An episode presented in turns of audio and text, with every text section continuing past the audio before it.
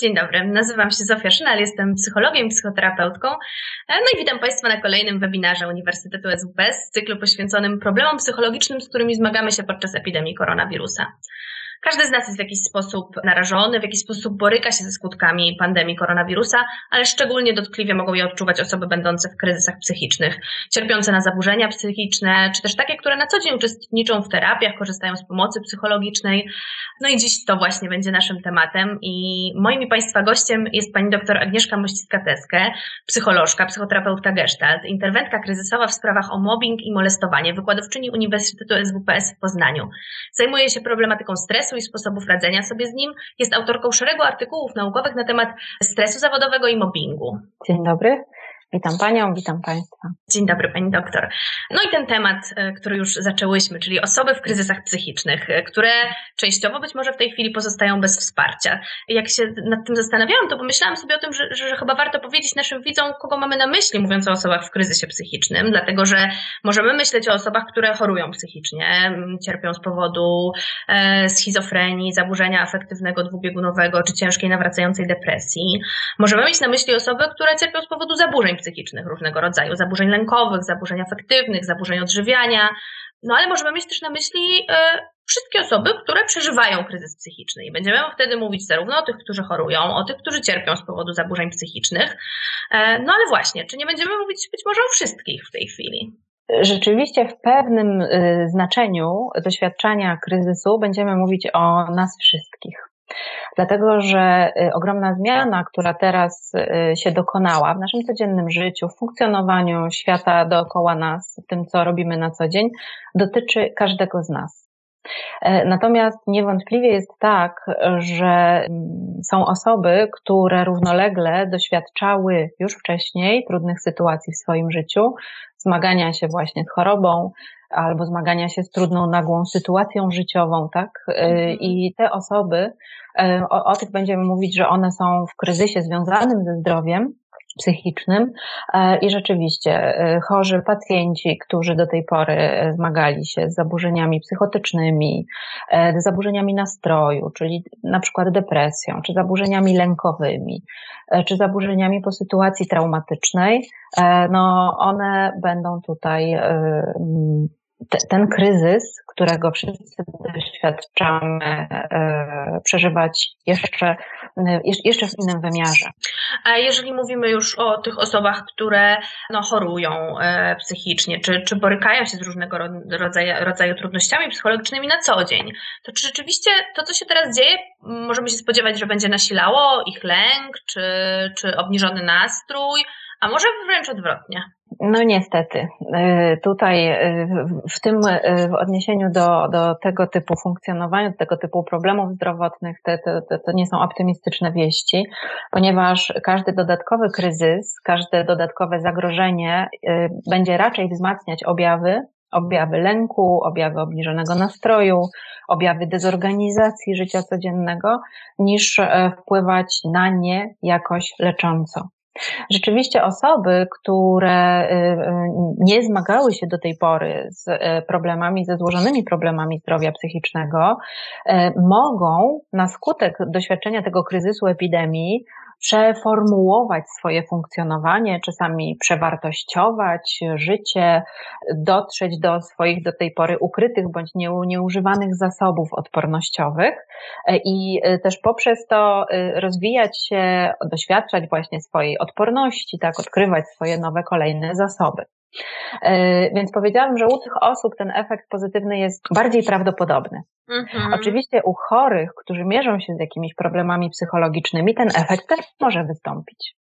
Natomiast obawiam się, że znając e, to, w jaki sposób e, nasz organizm reaguje na stres, nawet w jego płaszczyźnie fizjologicznej, tak, na którą nie mamy wpływu. Po prostu to mhm. jest atawistyczna reakcja, która ma nam pomagać przetrwać i się chronić. Organizm każdego z nas reaguje w jej zakresie podobnie. W związku z tym mm, stawia nas na pewnym poziomie radzenia sobie z zagrożeniem, pewnym poziomie mobilizacji, podnosi pewne wskaźniki biochemiczne w organizmie i nastawia nas właśnie na tą y, kontrolę zagrożenia, organizację siebie w sytuacji zagrożenia, W związku z tym mamy podwyższony poziom lęku, podwyższony poziom niepokoju czy strachu czasami, tak, bo to jest jedno i drugie i trzecie. I, i rzeczywiście u osób, u których te objawy już wcześniej występowały w przebiegu jakichś problemów psychicznych, mogą się po prostu nasilać, one się mogą kumulować. Pani doktor, to jakie grupa pacjentów e, jest teraz szczególnie narażona? Czy w ogóle można wysnuć jakieś takie przypuszczenia? Czy bardziej pacjenci, którzy, nie wiem, borykają się z objawami psychotycznymi, czy być może zaburzenia nastroju, szczególnie w tej chwili, będą e, no, dokuczliwe dla tych pacjentów? Właściwie no, trudno, y, trudno dywagować na ten temat, dla których pacjentów ta sytuacja będzie trudniejsza. Y, dlatego, że niewątpliwie sytuacja zagrożenia będzie w zależności od charakterystyki objawów mhm. trudna dla pacjentów psychotycznych, u których mogą zmagać się y, objawy omamów, mamy objawy też urojeniowe, mhm. dotyczące właśnie oddziaływania na nich, tak, i tego, w jaki sposób też odczuwają i swoje ciało, i e, to, co się dzieje dookoła nich, co widzą też w zmianie tak naprawdę rzeczywistej, realnej e, środowiska, otoczenia mhm. wokół siebie, tak? Więc tutaj to, to na pewno będzie utrudnione, ale również nie, nie można powiedzieć, że u tych osób te objawy będą poważniejsze niż u osoby, która cierpi na zespół lęku panicznego, który w tej sytuacji, gdy cały czas ma podniesiony ten poziom lęku, też może się nasilić. Jak o tym myślę, to wyobrażam sobie, że są e, takie grupy pacjentów, których objawy na co dzień no jakoś łączą się z tym, co się dzieje teraz. Mówię o pacjentach, którzy w swoich e, objawach wytwórczych, e, w, w, w takich objawów psychotycznych mogą odnajdywać jakąś rzeczywistość, która teraz ma miejsce w prawdziwym świecie. Może być tak, że pacjenci, no przecież, którzy, nie wiem, w lęk o zdrowie teraz jest jakoś dużo bardziej uzasadniony. Myślę o pacjentach, którzy w na przykład zaburzeniu obsesyjno-kompulsyjnym bardzo boją się zarazków, zakażenia, myją ręce kompulsyjnie. Teraz ich zachowania, które na co dzień traktujemy jako objawy zaburzeń czy chorób psychicznych, w tej chwili stają się jakoś mocno adekwatne. I, i jak w tym wszystkim e, pacjenci i też my specjaliści e, powinniśmy się połapać. Znaczy, z mojego doświadczenia wynika, że tak naprawdę w większości e, treści urojeniowych znajdujemy odniesienia do rzeczywistości.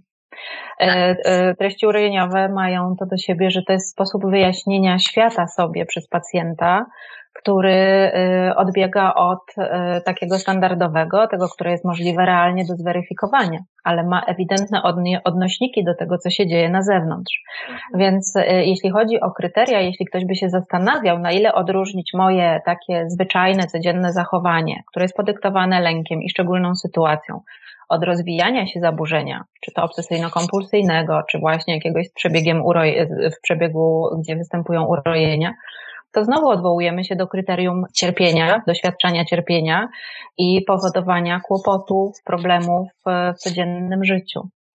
Też prawda jest taka, że jeśli chodzi o poszczególne objawy psychopatologiczne, zaburzenia różnego rodzaju, zaburzenia spostrzegania, zaburzenia pamięci, zaburzenia uwagi, to tak naprawdę każdy z nas na co dzień.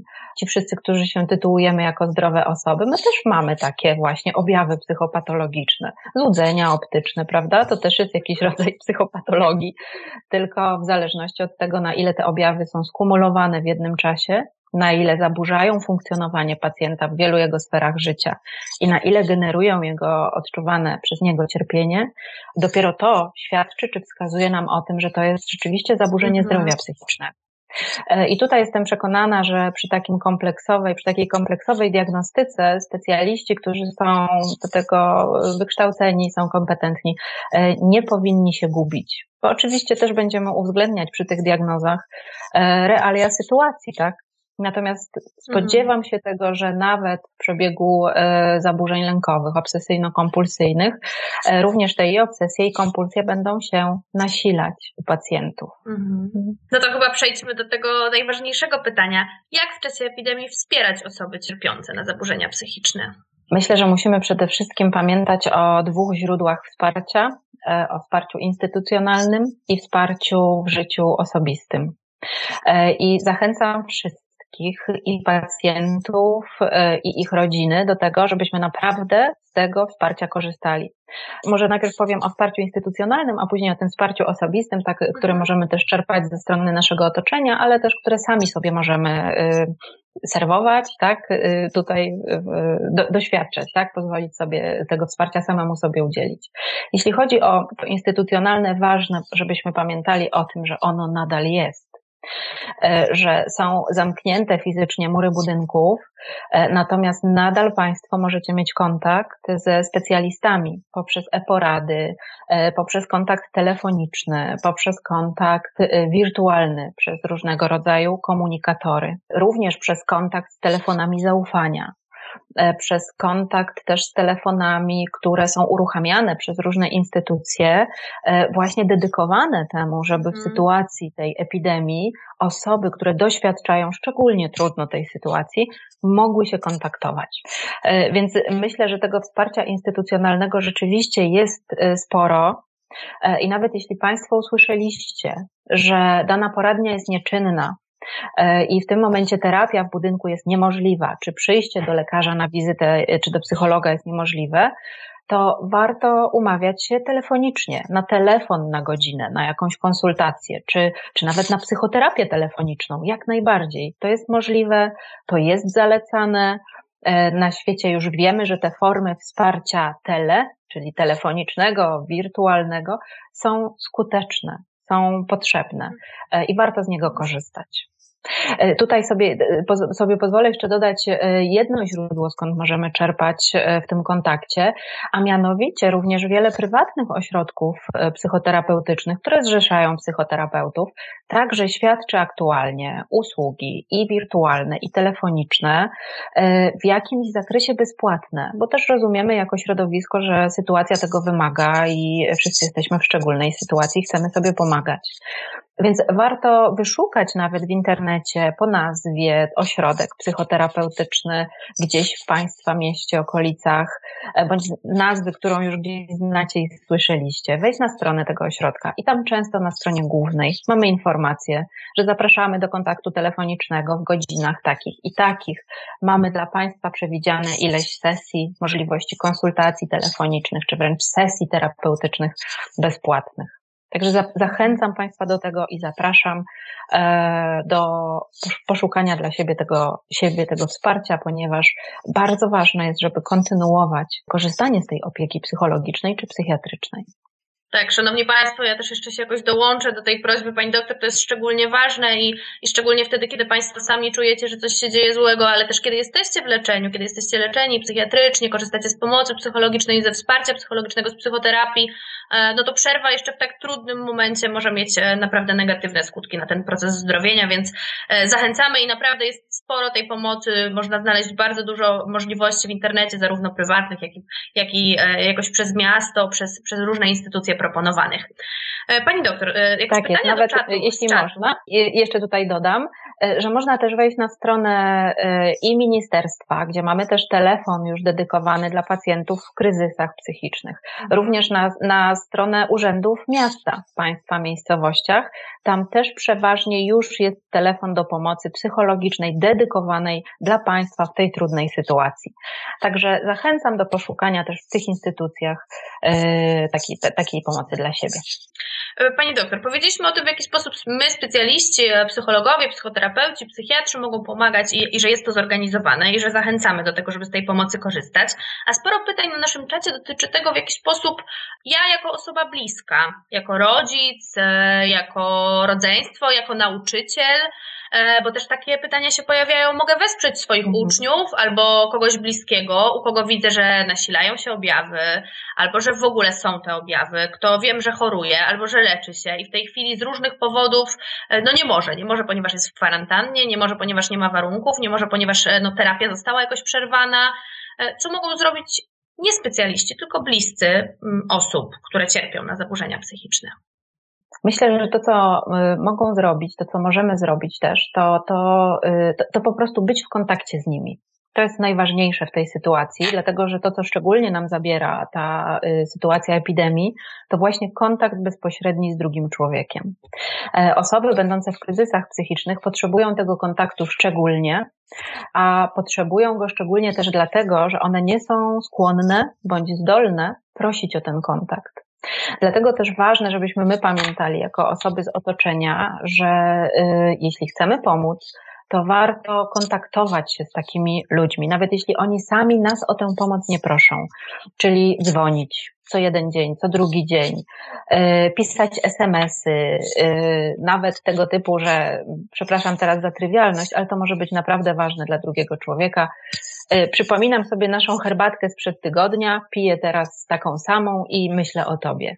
To jest naprawdę ważne, dla ludzi szczególnie zmagających się na przykład z depresją albo z zaburzeniami lękowymi, żeby mieli dzięki temu taki łącznik z jakąś e, choćby delikatną namiastką naturalności, normalności codziennej e, i też taką, żeby to dawało im też nadzieję, że pozostajemy w jakimś zakresie nadal w tej naszej, w tej naszej codzienności. E, więc kontakt przede wszystkim i kontakt właśnie, który jest inicjowany przez nas, przez, e, przez otoczenie e, tych osób, które tej, wiemy, że tej pomocy by mogły wymagać. Chociażby o to, żeby zapytać, co słychać, chociażby po to, żeby zapytać, czy może potrzebujesz czegoś ze sklepu, żeby zapytać, a jaki film oglądałaś ostatnio, a czy słyszałaś, że gdzieś jest teraz na łączach na przykład nadawany jakiś ciekawy program. E, to naprawdę jest ważne, bo e, my bardzo potrzebujemy tego kontaktu z drugim człowiekiem, żeby, e, żeby zdrowo funkcjonować.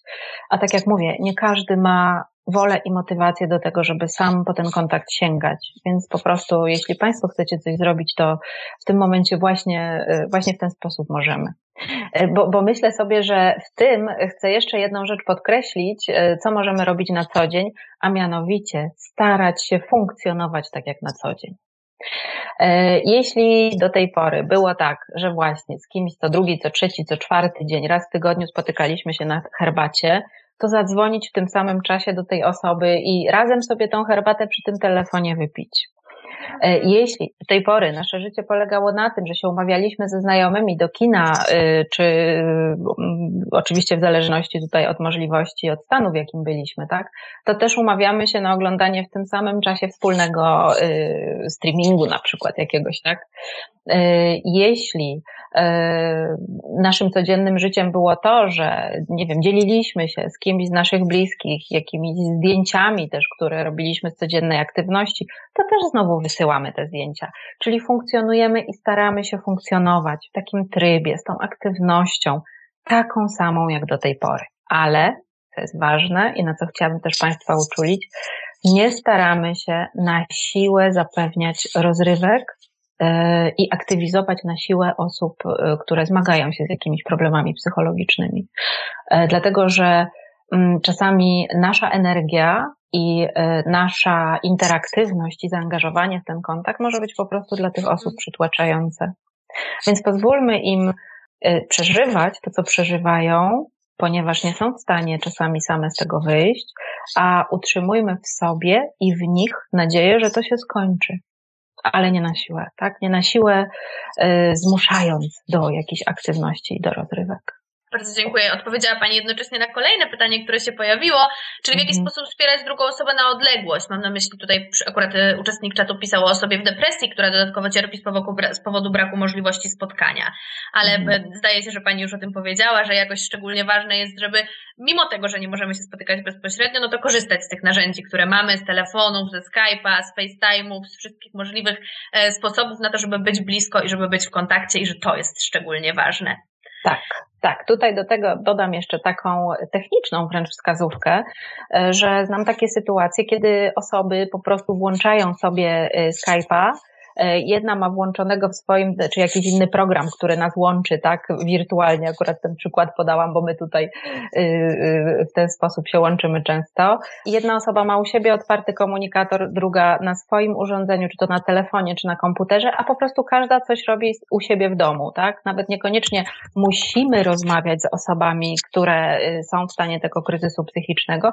Ważne, żeby, żebyśmy mieli włączone te komunikatory, możemy się widzieć wzajemnie, mhm. E, możemy coś oglądać razem, tak? Niekoniecznie cały czas trzeba rozmawiać i cały czas coś wspólnie robić. Po prostu chodzi o to, żeby, żeby być, żeby był ten sygnał, dla tej osoby chorej, że jestem tutaj, jestem tutaj, jestem z Tobą, możesz na mnie liczyć. E, pani doktor, jest bardzo dużo pytań na naszym czacie, które dotyczą konkretnych przypadków, konkretnych osób, które jakoś borykają się z różnego rodzaju zaburzeniami i one właśnie w kontekście tego, co się dzieje, jakoś się nasilają u tych pacjentów. Więc pozwolę się sobie przytoczyć. Mam też świadomość tego, że no my nie znamy pewnej sytuacji, ale być może coś tam będziemy mogły, e, Pani mhm. będzie mogła tutaj powiedzieć. E, czy zaburzenia nastroju, czy zaburzenia lękowe w związku z koronawirusem mogą być początkiem dłuższego epizodu wymagającego stałej opieki psychiatrycznej? Czyli jak rozumiem, czy to, co się z nami dzieje w tej chwili, E, no bo powiedziałyśmy, że może to być taki kryzys, który większość, większość osób jakoś w jakimś stopniu teraz dotknie, e, to czy może to być początek jakichś zaburzeń psychicznych, jakiejś choroby psychicznej? Czy Pani mogłaby tutaj o tym coś powiedzieć? Mm, myślę, że tak. To znaczy tak, e, ale w takim samym zakresie i w takiej samej mierze jak każda inna sytuacja, która jest kryzysowa, która w jakiś sposób mocno zmienia nasze mhm. życie. Także każda może być tak naprawdę takim bodźcem wyzwalającym, sytuacją wyzwalającą, która spowoduje, że właśnie te objawy zaczną się nasilać i, i zaczną się kumulować. Także w tym sensie tak. Ale nie jest to jakoś specjalnie zagrożenie e, dedykowane do tego, że właśnie te e, zaburzenia typu depresyjnego czy lękowego e, mogą nagle wybuchnąć. Tak? No, ale jest to sytuacja stresowa, która może być tak. jakimś czynnikiem takim mhm. spustowym, wywołującym tak. zaburzenie czy chorobę. Mhm. mhm. E, a takie pytanie, e, wróciły mi objawy sprzed terapii. Pani terapeutka powiedziała, że muszę je zaakceptować, nic z nimi nie robić, poobserwować je. Czy to jest jedyne rozwiązanie? Tutaj oczywiście nie chcemy wkroczyć w proces terapeutyczny, mhm. ale być może, e, bo jest też szereg pytań o tym, no jakie są rozwiązania, co mogę robić oprócz tego, że wiem, że mam te objawy, że, że, że jakoś jestem nauczony z nimi żyć, no ale one się nasilają. To, Mhm. Czy tutaj też możemy pomóc? Rzeczywiście tu będzie trudno o, o taką prostą y, refleksję na ten temat, dlatego że też y, pewnie Państwo wiecie, jako nasi już do, doświadczeni widzowie, w procesie psychoterapii przechodzimy też różne etapy, łącznie z tym, że czasami paradoksalnie właśnie te y, y, objawy mogą się nasilić, objawy, które nam wcześniej występowały przed terapią i które przeszkadzały, tak? Y, czasami to może oznaczać, że to jest właśnie ten moment, kiedy dotarliśmy do swoich zasobów, e, wzmocniliśmy się na tyle, że te objawy mogą się pojawić i mamy na tyle zasobów, żeby sobie z nimi radzić już inaczej, już w inny adaptacyjny mhm. sposób. Więc to może być taki moment, taki etap tego procesu dynamicznego, jakim jest psychoterapia. Natomiast y, myślę sobie, że też mm, niezależnie od tego, y, kiedy takie objawy się pojawiają teraz w tej sytuacji, gdy jednak mamy tę ograniczoną możliwość korzystania z psychoterapii, mogą też dla nas być takim momentem, gdzie możemy sprawdzić, czy te objawy są na pewno dokładnie takie same jak przed terapią, czy przeżywamy je tak samo, jakie myśli się w nas pojawiają w związku z tymi objawami, jakie reakcje w ciele te objawy budzą, czy trwają krócej, niż wcześniej, czy dłużej, czy z, w związku z którymi informacjami się nasilają. Czyli też myślę, że możemy już w sposób e, bardziej um, świadomy, z namysłem przyglądać się tym objawom rzeczywiście. No i teraz to może też być taka szansa, tak? Bo też generalnie jest tak, mm, nie wiem, czy to mówić, czy tutaj Państwa nie rozczaruję, ale tak jest w życiu i w psychoterapii, że ona, życie nasze się zmienia i nasze potrzeby psychologiczne się zmieniają i e, my się też rozwijamy. Życie wokół nas cały czas trwa i też się zmienia. E, I może być tak, że nawet po bardzo udanej psychoterapii objawy po kilku latach pojawiają się. Nam by się mogło wydawać, że znowu ja jako psychoterapeuta powiem, że już na pewno w innym e, kontekście i wymiarze. Natomiast to tak jest, że wracają pewne nasze doświadczenia, e, wracają też e, pewne nasze e, problemy czy dylematy, ale My już nie jesteśmy nigdy w tym miejscu, w którym byliśmy poprzednio. Zawsze mhm. patrzymy na nie, czy mamy szansę je dostrzec, zauważyć, zastanowić się nad nimi, przeżyć je już z innego miejsca, z tych kilku lat, których już nabyliśmy ileś doświadczenia, e, gdzie doświadczyliśmy wsparcia społecznego też, gdzie już doświadczyliśmy tego, jak może działać psychoterapia i na przykład mamy większą otwartość na drugi cykl, bo wiemy, że pomaga, tak, i, i już bez problemu wiemy, jak z niej skorzystać. Więc powiedziałabym, że to jest normalne, że objawy mogą nam w życiu powracać. Ale my już wtedy jesteśmy kimś innym i też możemy sobie z nimi już inaczej e, poradzić. Mhm. A jak pomóc osobie, która e, no, ma atak paniki, przeżywa teraz coraz mm. silniejszy lęk i to może od razu zadam drugie pytanie, bo drugie dotyczy tego, co zrobić e, z osobą, która no, ma w tej chwili nasilone obsesyjne myśli odnośnie chorób, śmierci, zarazków, mhm. też w kontekście tej sytuacji. Mhm. Okej, okay. myślę, że część tutaj e, porady by było, porad byłaby wspólna, a część jednak będzie specyficzna dla jednego i tak, drugiego tak e, zaburzenia. E, jeśli chodzi o ataki paniki, lęk paniczny, to tutaj um, powiedziałabym, że to, co y, możemy i co należy zrobić, to kierując się tym, y, z czego się składa to zaburzenie, zadziałać. E, zaburzenia lękowe składają się z doświadczania lęku i równocześnie z towarzyszących mu objawów somatycznych, czyli objawów ciała. Ci z Państwa, którzy niestety się z nimi borykają, to wiecie, że często wtedy czujemy mm, ściskanie gardła, drżenie, zimne poty, fale gorąca, bóle różnego rodzaju, e, trzepotanie serca, tak, skrócony oddech, może nam się, odczuwamy wręcz, że się dusimy, tak. E, właśnie z lękiem, tym się charakteryzują zaburzenia lękowe, że temu lękowi psychicznemu, doświadczeniu emocji lęku towarzyszą objawy somatyczne. Żeby można było cokolwiek dalej robić na poziomie poznawczym, E, przede wszystkim należy opanować te objawy somatyczne. Mhm. Więc bardzo ważne jest, żeby e, postarać się je zminimalizować. E, I tu są też, też znowu dość proste sposoby na to i bardzo podstawowe, a mianowicie postaranie się odpuszczenia, odpuszczenia napięcia fizycznego, napięcia mięśniowego poprzez pogłębione oddychanie. E, pogłębione oddychanie będzie powodowało, że po pierwsze będziemy lepiej dotlenieni, a w sytuacji lęku niestety zaciskamy się, tak, bo się napinamy ze strachu. Czasami tak nawet mówimy, że oj się spiąłem, prawda, ze strachu. Wtedy też nie mamy swobody pełnej w okolicach klatki piersiowej, żeby oddychać. Gdy zaczynamy oddychać, jesteśmy bardziej dotlenieni, e, nasze mięśnie też mają szansę się wtedy rozluźnić. Ale uwaga, tutaj mm, zachęcam do bycia ostrożnym, żeby się nie z kolei nie hiperwentylować, tak? Nie oddychać zbyt głęboko, zbyt długo, zbyt intensywnie. Kiedy się zaczyna kręcić człowiekowi w głowie przy oddychaniu, należy wtedy to oddychanie bardziej spłycić i uspokoić. To tak, w nawiasie. E, ale y, tak czy inaczej, oddychanie to jest pierwszy podstawowy sposób, który mamy do radzenia sobie y, z lękiem panicznym. Więc jeśli się pojawia przerażająca myśl, że za chwilę umrę, za chwilę coś się stanie mi albo moim bliskim, e, że już właściwie umieram, mam zawał serca, to trzeba się wtedy zmusić do pogłębionego oddychania warto pamiętać, to znowu proste mm, wskazówki, że najlepiej nie siedzieć wtedy, bo wtedy sobie ściskamy brzuch. Trudno jest oddychać w pełni jak siedzimy. Lepiej wtedy stać albo leżeć. I y, równocześnie to, co możemy robić przy tym oddychaniu, to skupiać się na drobnych elementach naszego otoczenia, które będą z kolei pozwalały nam odwrócić uwagę od myśli, które generują lęk. I wręcz powinniśmy się wtedy zmusić, na przykład do policzenia, ja tutaj za sobą mam książki, wtedy bym się na przykład zmusiła do policzenia albo wszystkich książek, które widzę za mną, albo do policzenia wszystkich z czerwoną okładką i do zapisania sobie tego na kartce. E, I ważne jest, żeby narzucić sobie właśnie takie zadanie do zrealizowania, ponieważ takie zadanie będzie wymagało skoncentrowania uwagi, pamięci, spostrzegania, czyli procesów poznawczych też, tak? E, ukierunkowania na konkretne zadanie. W związku z tym też ta uwaga, spostrzeganie zostaną odsunięte od bodźców, które y, generują nasz lęk.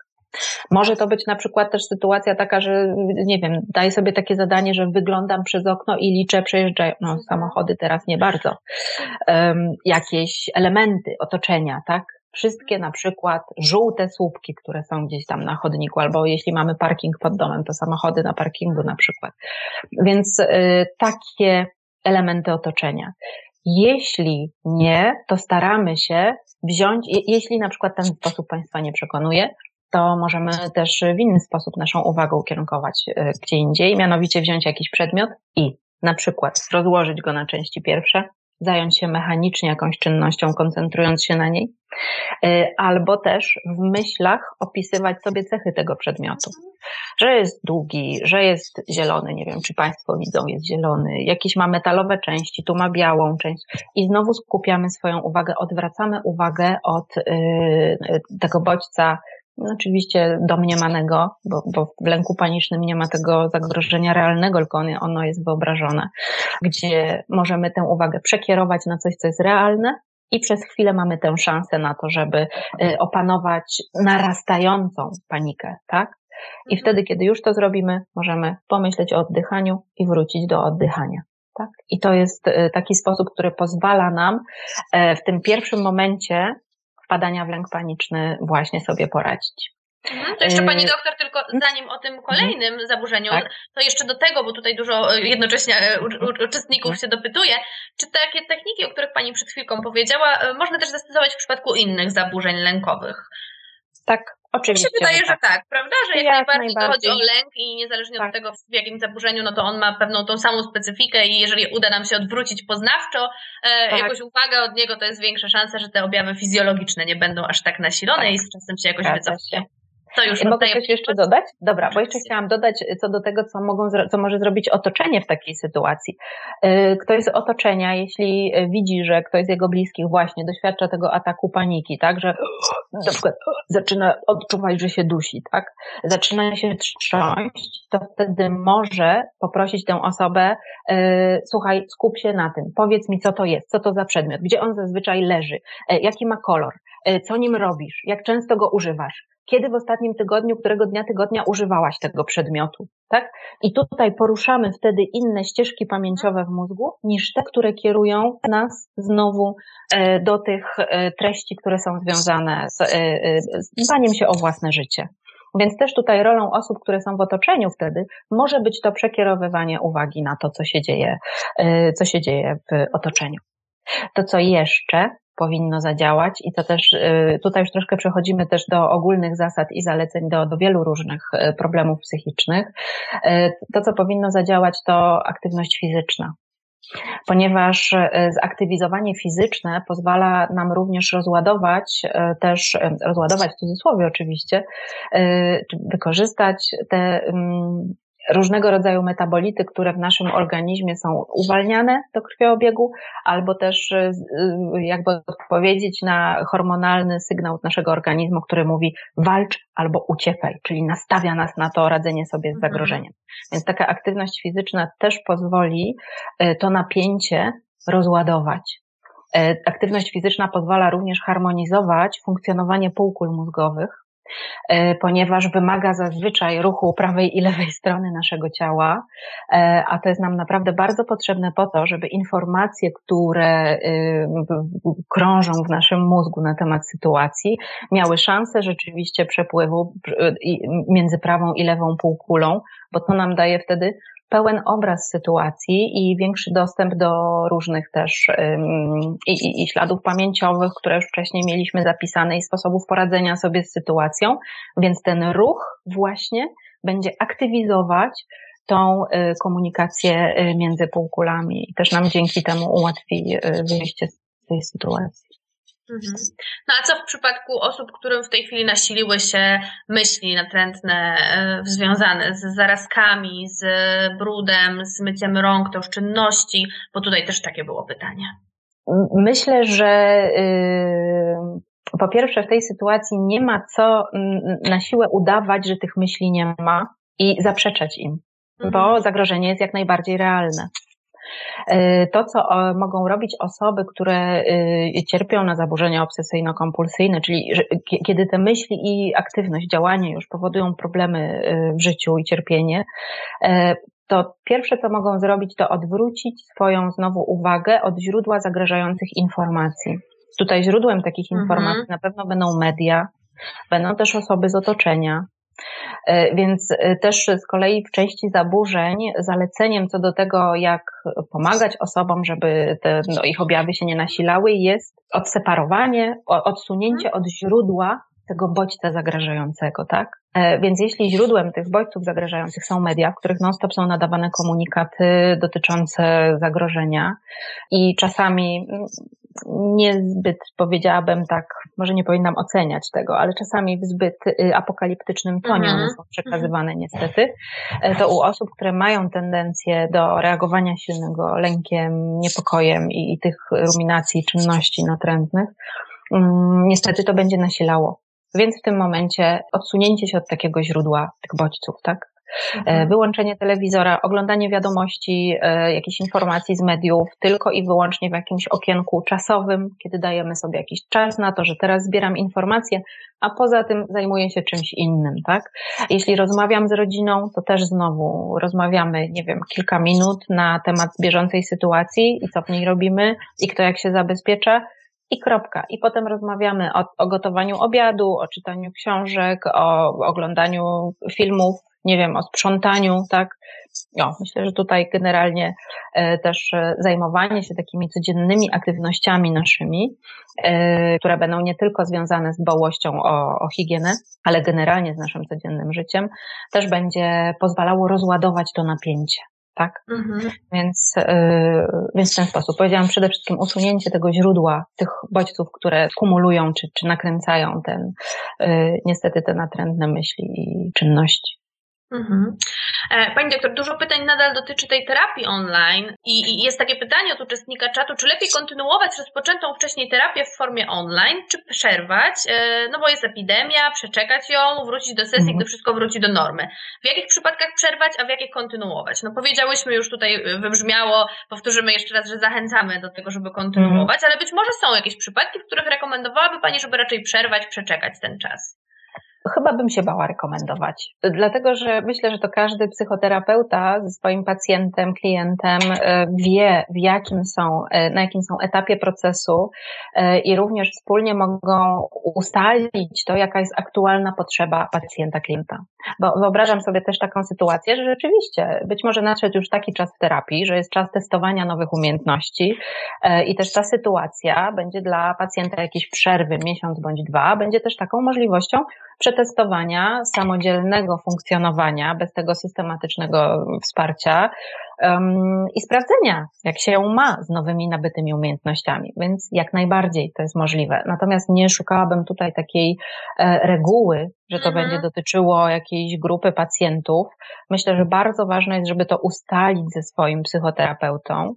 E, na pewno spotkać się choć raz, bądź telefonicznie, bądź wirtualnie, tak, po to, żeby właśnie to e, ustalić, ponieważ też każdy kolejny krok w terapii powinien być robiony świadomie i po ustaleniu, uzgodnieniu e, z pacjentem, klientem, a pacjent z kolei ze swoim psychoterapeutą. Mhm.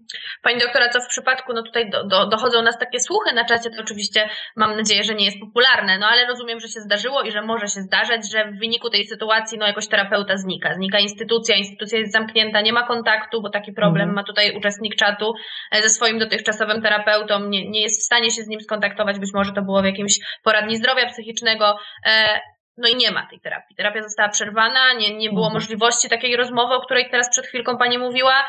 I co ma zrobić taka osoba? Czy szukać nowego terapeuty, czy raczej czekać? Co mogłaby zrobić? Po pierwsze spróbować się skontaktować mimo wszystko z ośrodkiem, w którym ta terapia wcześniej była realizowana, dlatego, że też w pierwszych momentach, kiedy się dowiedzieliśmy o tej epidemii, tak naprawdę e, nie byliśmy jeszcze pewni, ile czasu potrwa i pewne działania i decyzje różnych e, instytucji, poradni, przychodni e, czy ośrodków były podyktowane taką przewidywaniem, że być może ta sytuacja potrwa tydzień bądź dwa. E, I wtedy rzeczywiście część z nich mogła podjąć takie radykalne decyzje, że się zamykamy i nikogo nie przyjmujemy, e, ale teraz sytuacja zapewne uległa zmianie. Więc no już wiemy, że to. Mhm, właśnie. Zachęcam Państwa do tego, żebyście teraz sprawdzili, komunikując się, telefonując do przychodni poradni. E, tam na pewno ktoś jest i musi odbierać telefony. Ona nie może być zamknięta na trzy spusty i y, żeby telefon był głuchy. A jeśli nawet tak się zdarzy, że, że nie udaje się Państwu dodzwonić, to wtedy warto zadzwonić do tego na, te, na któryś z telefonów udostępnionych przez y, miasto, przez urzędy miasta albo ministerstwo i oni też pod tymi telefonami y, z tych instytucji nadrzędnych Państwu przekażą z kolei namiary, gdzie można się kontaktować w Waszej sprawie. Także nawet jeśli się wcześniej nie udało, to zapraszam, zachęcam do spróbowania jeszcze raz, bo po prostu sytuacja się zmieniła i my również jako środowisko zmieniamy formy kontaktu i dostosowujemy je do bieżącej potrzeby. E, a co do tego, czy y, mm, właśnie, czy przerwać terapię, czy szukać nowego psychoterapeuty, to też po pierwsze, sprawdzić, jak wygląda sytuacja, bo być może się pojawiła ta możliwość y, y, terapii czy mhm. konsultacji zdalnych, a po drugie, no to znowu też do decyzji, jeśli się nie uda skontaktować z, tym, z tą osobą, z którą pracowaliście, do waszej decyzji, na ile jesteś w stanie przetrwać e, tę sytuację z objawami, które masz, ze wsparciem otoczenia, w którym jesteś, z różnymi innymi źródłami czy formami wsparcia, z którego możesz korzystać, na przykład z literatury, z poradników, e, tak, czy ze wsparcia innych specjalistów, bo przecież możemy też szukać wsparcia telefonicznego, duchowego, tak, u y, y, osób, które są związane z jakimi, z wyznaniami, z religiami, z kościołami, tak, jeśli nie ma możliwości w tym czasie korzystania z pomocy psychoterapeutycznej, a tamta duchowa jest, jak, jak, jakoś mogłaby nas wesprzeć. Więc to po prostu do zastanowienia się indywidualnie dla każdego, czy jesteś w stanie przetrwać ten czas tymi trochę wspierającymi, trochę zastępczymi formami pomocy, mhm czy też potrzebujesz absolutnie e, dla siebie pomocy, bo objawy przeszkadzają ci w codziennym życiu, powodują, że cierpisz, nasilają się, jest ich coraz więcej. W takiej sytuacji jak najbardziej warto szukać dla siebie e, też innej pomocy. Pani doktor, a czy, czego możemy się spodziewać na tych e, telefonach zaufania, telefonach wsparcia, które uruchamia czy miasto, czy ministerstwo? Tutaj uczestnicy dopytują o to, jak wygląda takie wsparcie psychologiczne w obecnej sytuacji. Zadzwonię na ten telefon i co? Z jednej strony możemy uzyskać informacje co do tego, które przychodnie w moim mieście czy otoczeniu e, świadczą takie usługi, że mogę skorzystać właśnie czy z teleporady, czy w ogóle z terapii na przykład wirtualnej. To po pierwsze. A po drugie, y, również te osoby, które dyżurują pod telefonami, to są specjaliści, to są psycholodzy, psychoterapeuci, interwenci kryzysowi. W związku z tym, jeśli też y, chcecie Państwo powiedzieć, co Was trapi, co jest problemem, czym się martwicie, jaka sytuacja się zadziała w Waszym życiu tego dnia, tak, czy, czy w ostatnim czasie, to po prostu możecie z tą osobą o tym porozmawiać. To są specjaliści, którzy są do tego przygotowani i będą potrafili z Wami też o tym rozmawiać, udzielając właśnie tego telefonicznego też wsparcia e, dotyczącego Waszych przeżyć, Waszej sytuacji. Pani doktor, kolejne pytanie dotyczy tego, dlaczego różne towarzystwa mówią, że psychoterapia online jest formą dyskusyjną. Na przykład Towarzystwo Psychiatryczne użyło takiego sformułowania, to jest cytat z, z, z mhm. czatu. No ale tak rzeczywiście jest, że jest dyskusja na temat tej formy online. Mhm. Ona gdzieś tam zawsze była, teraz jest szczególnie ważna. Mhm. E, I też rozumiem, że nawet być może nam, specjalistom zrzeszonym w różnych towarzystwach, trudno jest się w tym połapać, a co dopiero osobom, które nie wiedzą, e, o co w tym chodzi, są, są, są jakby tą, korzystają z tych usług usług i, i nie rozumieją, kiedy dostają taką informację, że to może nie być najlepsza forma terapii albo może być nieskuteczna. Czy o tym mhm. możemy chwilę porozmawiać? E, oczywiście, pewnie, że tak. E, rzeczywiście to jest ważna kwestia e, i mierzymy się z nią jako środowisko psychoterapeutyczne, zastanawiając się i sprawdzając, co jest skuteczne, co działa i co robić, żeby, żeby ta pomoc jednak była i żeby była skuteczna. I rzeczywiście taką kwestią kontrowersyjną jest e, praca wirtualna. E, część środowisk psychoterapeutycznych do czasu epidemii właściwie nie dopuszczała takiej możliwości pracy psychoterapeutycznej. Za chwilę powiem dlaczego. Natomiast z tego co wiem, aktualnie wszystkie już ją otwierają, tę możliwość, dopuszczają i uważają, że w tej sytuacji ważniejsza jest jakakolwiek pomoc, e, oczywiście z dbaniem o różne jej zasady i e, inny sposób, tak naprawdę inną formę jej przebiegu, e, ale ważne jest, żeby była ta pomoc, niż żeby była przerwana. Więc no, dostosowujemy się też do sytuacji, którą mamy. Natomiast dlaczego ona rzeczywiście mogła być niezalecana, czy jest dyskusyjna? Z kilku względów. Dwa względy to są względy, powiedziałabym, takie techniczne, jeden związany z zabezpieczeniem danych, bezpieczeństwa przekazu, bezpieczeństwa przesyłu samych danych i używaniem określonych komunikatorów.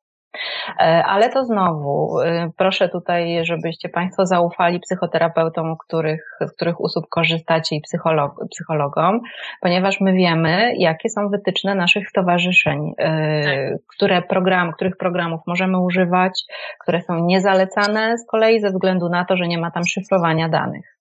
Więc wręcz mamy listy programów, komunikatorów, których możemy używać, których nie. Więc oczywiście możecie też Państwo na y, jakimś pierwszym spotkaniu y, poruszyć tematykę też samych samej technologii i techniki tego kontaktu i jego bezpieczeństwa i ustaleń tym związanych właśnie ze swoim psychologiem czy psychoterapeutą. To po pierwsze.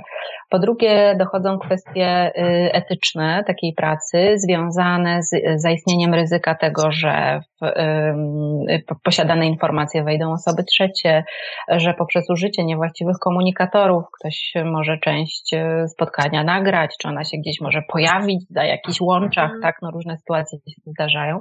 Wreszcie obecność osób trzecich y, w okolicznościach takiej pracy pracy terapeutycznej, tak, które mogą gdzieś wejść, wyjść, towarzyszyć gdzieś na krześle obok pacjentowi, czy tak, i, i, i, i możemy nawet o tym nie wiedzieć.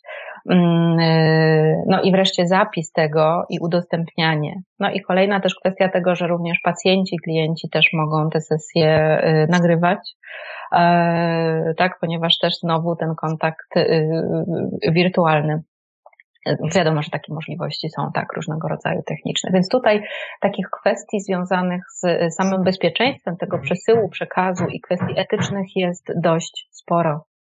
E, a ponadto mamy jeszcze kwestię dynamiki relacji w kontekście psychoterapii, a mianowicie my spotykamy się z całym człowiekiem na psychoterapii i z jego myślami, z jego emocjami, z jego ciałem, i z tym, co te wszystkie obszary, które tworzą nas, nasze ja, yy,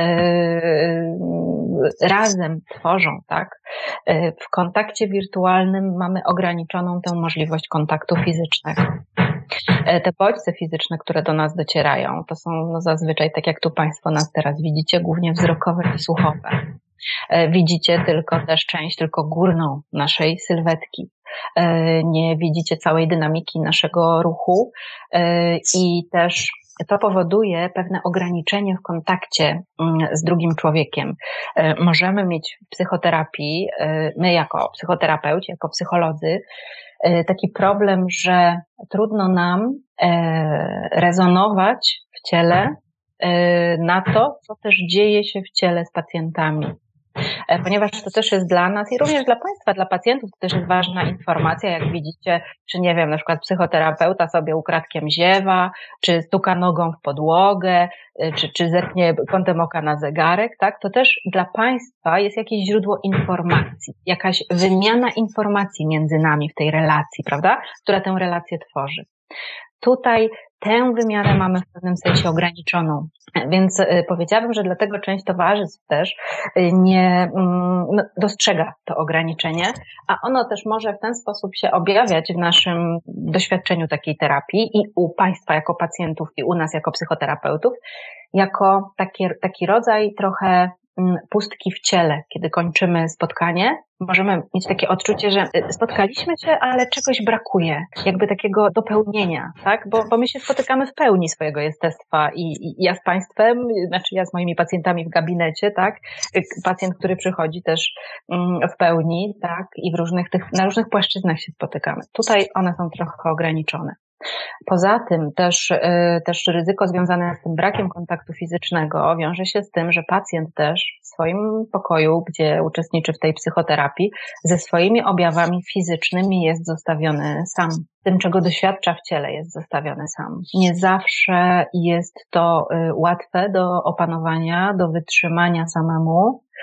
Nie zawsze też jest łatwe wnoszenie takich doświadczeń z ciała, tego jak ktoś czuje się w ciele, jak pacjent czuje się w ciele, yy, świadomie na sesję, bo może być tak, że pacjent nawet sam sobie z tego nie zdaje sprawy, tak? To psycholog czy psychoterapeuta mówi, że widzę, że ścisnąłeś ręce, yy, widzę, że yy, wyprostowałeś mocno nogi, tak? Co, co, co się dzieje, co to znaczy i tak dalej. Więc też w tym zakresie tutaj ta wymiana jest ograniczona. Już nie mówiąc o tym, że też y, istnieje taki, e, bardziej powiedziałabym, symboliczny, symboliczna kwestia związana z, z kontekstem bycia w gabinecie psychoterapeuty, a mianowicie, że pacjenci wchodzą w sytuację psychoterapeutyczną, wchodzą do gabinetu, a wychodząc z gabinetu z niej wychodzą. I to jest bardzo ważne dla nas. My tego tak świadomie nie dostrzegamy, natomiast e, nasza psychika to dostrzega.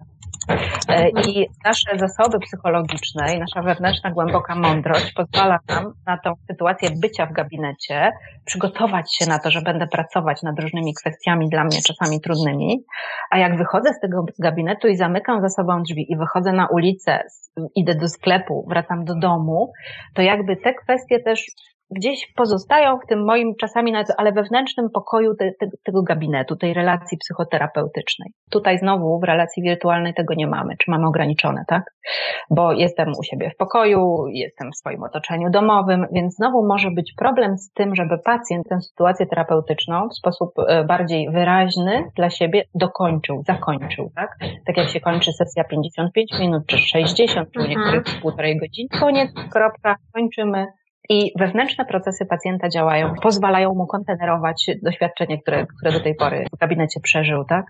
A jeśli pozostaje w swoim domu, nie do końca mamy też nad tym procesem mhm. taką pełną możliwość zadbania o niego, tak? Też powiedziałabym ze względów takich merytorycznych, w tym sensie, że samego procesu dynamiki psychoterapii, te e, sesje online są troszkę inne, mogą być troszkę inne niż e, spotkanie na żywo w gabinecie. Ale, i to już kończę, i, i postawię taką naprawdę kropkę y, w tym, w tym temacie. Y, uważam, że lepsze są takie spotkania, mimo że one są w pewnym sensie no, okrojone o jakiś tam zakres naszego kontaktu, niż pozostanie zupełnie bez tego kontaktu. A mhm. czasami nawet to wrzucę taką kontrowersyjną też uwagę. Niektóre badania pokazują, że nawet y, czasami kontakt tylko słuchowy czyli tylko poprzez słowo, tylko mhm. telefoniczny, może być nawet bardziej skuteczny niż ten, gdy się widzimy. Więc mhm. tutaj, drodzy Państwo, nie jest to tak do końca jasne, że ten ograniczony kontakt wirtualny czy, czy telefoniczny, im bardziej go ograniczymy, tym on, wpływa na niekorzyść psychoterapii. Wcale to nie musi tak być. Także dlatego tym bardziej zachęcam do tego, żeby ten kontakt kontynuować jednak.